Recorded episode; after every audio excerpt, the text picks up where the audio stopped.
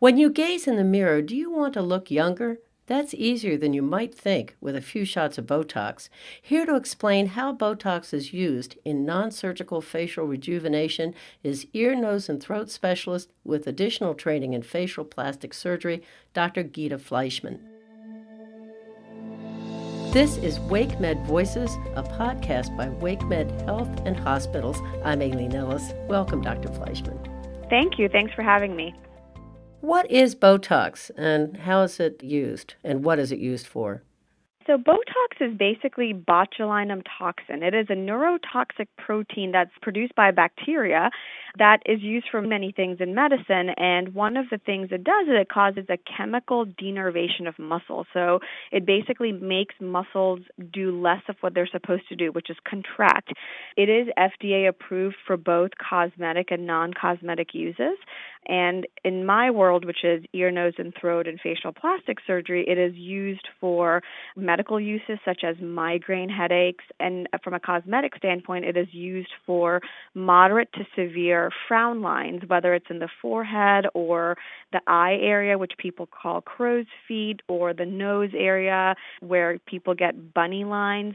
It's also used to improve the smile. So, in people who have gummy smiles, we can improve that we can improve downturn smiles.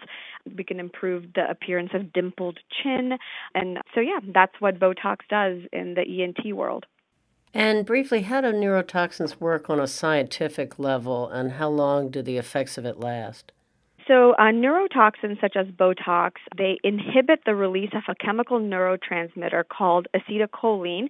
And basically, what this neurotransmitter does on a molecular or a biologic level is it lets the nerve give a signal to the muscle that says contract or tighten up. Botox prevents that from happening, and this basically causes a temporary weakening or paralysis of the muscle. So even though the patient is trying to contract the muscle, it just won't do it. So it gives a much smoother appearance.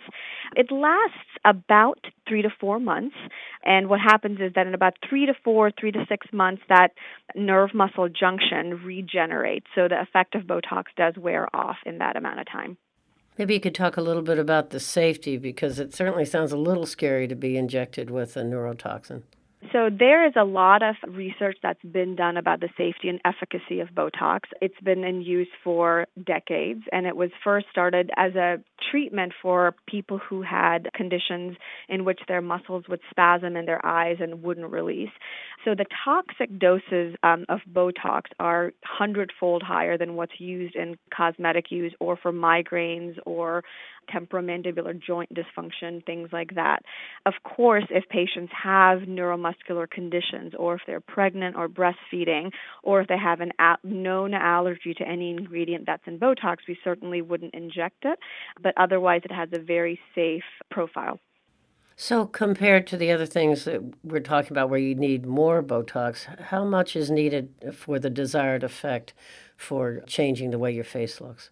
So there's different doses for different amounts of wrinkles or different amounts of lines. Men usually need a little bit more than women because they have stronger muscles, but typically we're talking about 40 units in the forehead and eyebrow region, which is one of the more popular regions that people use Botox for. And the eye area, usually anywhere from 5 to 15 units on each side, so very small doses. And how do you determine exactly where to place the injections? The injections are placed after we do a clinical consultation and we look at the areas where the muscle has the highest amount of activity. Usually it's in the area between the eyebrows and the area in the forehead where the lines, the horizontal lines of the forehead are made. And based on the muscle activity, which we can see and feel, we determine that the injection goes there. How long does the procedure take, and can you walk us through what a patient can expect during the procedure? So typically what happens during a consultation, the patient comes in, we sit down, we bring a mirror out, and we talk to the patients about what bothers them from a cosmetic standpoint about their face. And once they have explained sort of their concerns to us, we together look at the muscle activity in the face. We have them frown, we have them raise their eyebrows, and we look at the furrows, the lines, basically around the forehead, around the eyes, and their chin and nose, and we then determine how strong each muscle is because everyone has a slightly different amount of muscle activity at different parts of their face. And based on how severe the wrinkles are and the muscle, how strong the muscle is, we basically tell the patient how many units we think they will need. And then we make a little chart. We draw out exactly where the injections will be how many units we would put. Then we clean the face, we obtain consent, we go over all the risks and the benefits on the alternatives. If a patient has never had Botox and wants a topical anesthetic, we can apply that, but most people don't even need it. And then we use a very thin needle to just quickly inject the areas that need treatment. Takes about five minutes, five to ten minutes at most. And then we just put some ice packs to help reduce some of the swelling that can happen, and that's it. And what precautions do patients need to take before and after the procedure?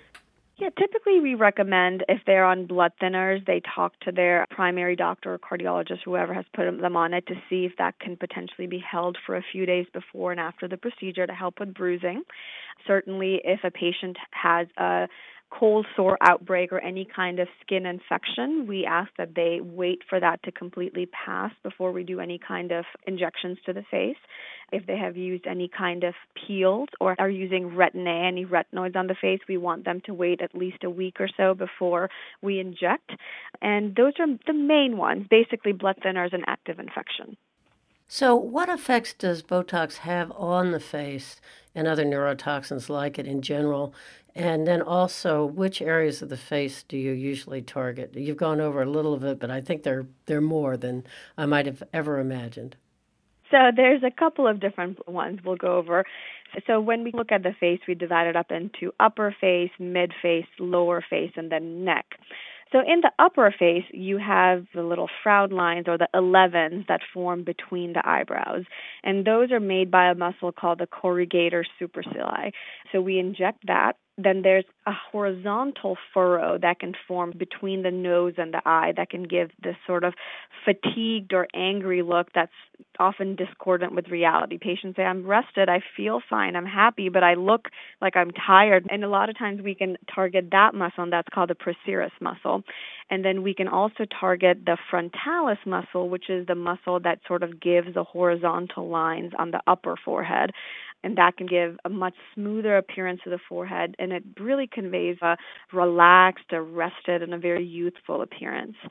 Going a little bit lower, we can target the bunny lines, which are the lines that are on the sides of the nose that people sometimes, when they scrunch up their nose, it makes the nose appear a little bit wider.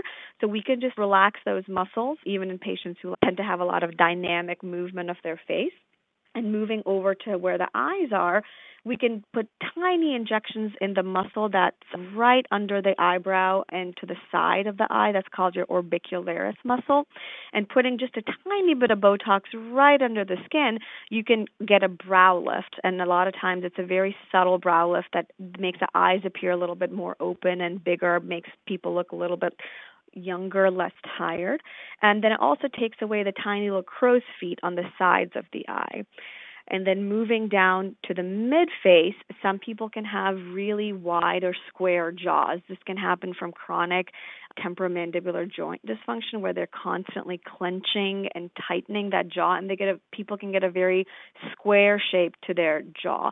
We can inject a muscle called the masseter muscle and it basically reduces the bite force and it smooths out that really square jaw over several weeks into being more rounded and having less of a masculine appearance in women in moving to the lips, some people can have a gummy smile. When they smile, too much of the gums show and the lip goes up too high.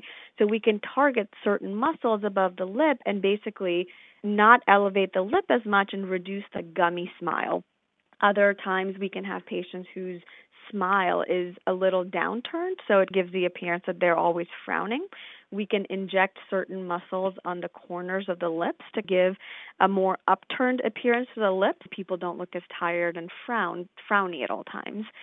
Some people have dimpled chins. We can inject a tiny bit of product of Botox into the mentalis muscle and get rid of the dimpled chin appearance. And then finally, we can even inject the neck, the platysmal bands in the neck. With age, sometimes the little muscles in the neck can become very apparent, and we can just gently inject along the length of that platysma muscle to make the neck appear a lot smoother. And who is the best candidate for Botox? There's no age limit, young or old, for Botox. Botox works best on what we call dynamic rhytids or dynamic wrinkles. So it's when you furrow or when you frown or when you contract your muscle, it's basically the wrinkles or the lines that form with that frowning. So Botox can soften that. If someone has very deep resting lines or a lot of volume loss and they have very thick etched lines, typically Botox is not the only thing they will need. They may end up needing a laser peel or a chemical peel or fillers in addition to Botox to fix that completely. So neurotoxin Botox alone will not help very deep resting lines or volume loss. And when should someone start Botox? Is there a particular time you'd recommend? There's no particular time they absolutely have to start. We see patients in their early 20s who want it to be more of a preventative thing. We can inject some of the hyperactive muscles so that they never get to the point of becoming those deep resting lines. And then we also treat patients as late in life as they want to target certain muscles that bother them. So, you talk to patients about risks and complications. Maybe you could go over a little bit of that. Of course, in reference to cosmetic Botox, we always talk about a few things that can happen. They don't always happen, but are possibilities. Things like bruising, swelling, or mild asymmetry in the muscles after injection is possible. The bruising and swelling is typically very temporary and goes away in a few days. We do have a list of things we tell them, such as applying ice, avoiding heavy activity or vigorous activity on the day of the injections, avoid lying down to avoid the swelling and the bruising. There's occasionally you can get mild asymmetry on the left and right sides, and that can easily be corrected by just adding a little more product at their two week visit to correct that asymmetry. Other things that can happen is something called migration of toxins. So when we inject the muscles, sometimes that product or Botox can migrate to a place where we don't want it to migrate. In the eyebrow and forehead region, there's a small likelihood that you could get migration of the toxin into the eyelid area where you can get a droopy eyelid. Now, there's a lot of things we can do to prevent that, and we always watch out for it, but it's something we tell patients that can happen and has happened and has been reported in the literature. So, that is one of the low likelihood risks that can happen, but they need to be aware of. Other times, people can have headaches, which are temporary from the toxin being injected, from the product being injected into the forehead, and that typically goes away. You can also have certain changes in appearance. One of the things that can happen is some patients who only get the forehead injected but don't get the eyebrows injected, they can have a little bit of a Spock look or a quizzical look. In that case, we can have them come back and have a little bit of extra product put on the sides of the eyebrows to avoid that quizzical look. And those are the main complications that we talk to patients about. And once you do this, it wears off in, say, six months or so. I can assume that you can come back when it starts to wear off and do it again. Exactly, yep. And usually it's about the three to four month period where we have them come back and get some touch ups. And how do you make an appointment for a consultation? Uh, here at Wake Med, the patients can just call 919 350 EARS, so E A R S, and that's 3277. Well, thank you, Dr. Fleischman, for this reassuring information into how we can look younger without surgery. Perfect. Thank you for having me. Dr. Gita Fleischman is an ear, nose, and throat specialist with additional training in facial plastic surgery at WakeMed. To learn more about WakeMed's ENT services and locations, please visit wakemed.org. I'm Aileen Ellis with WakeMed Voices, brought to you by WakeMed Health and Hospitals in Raleigh, North Carolina. Stay well.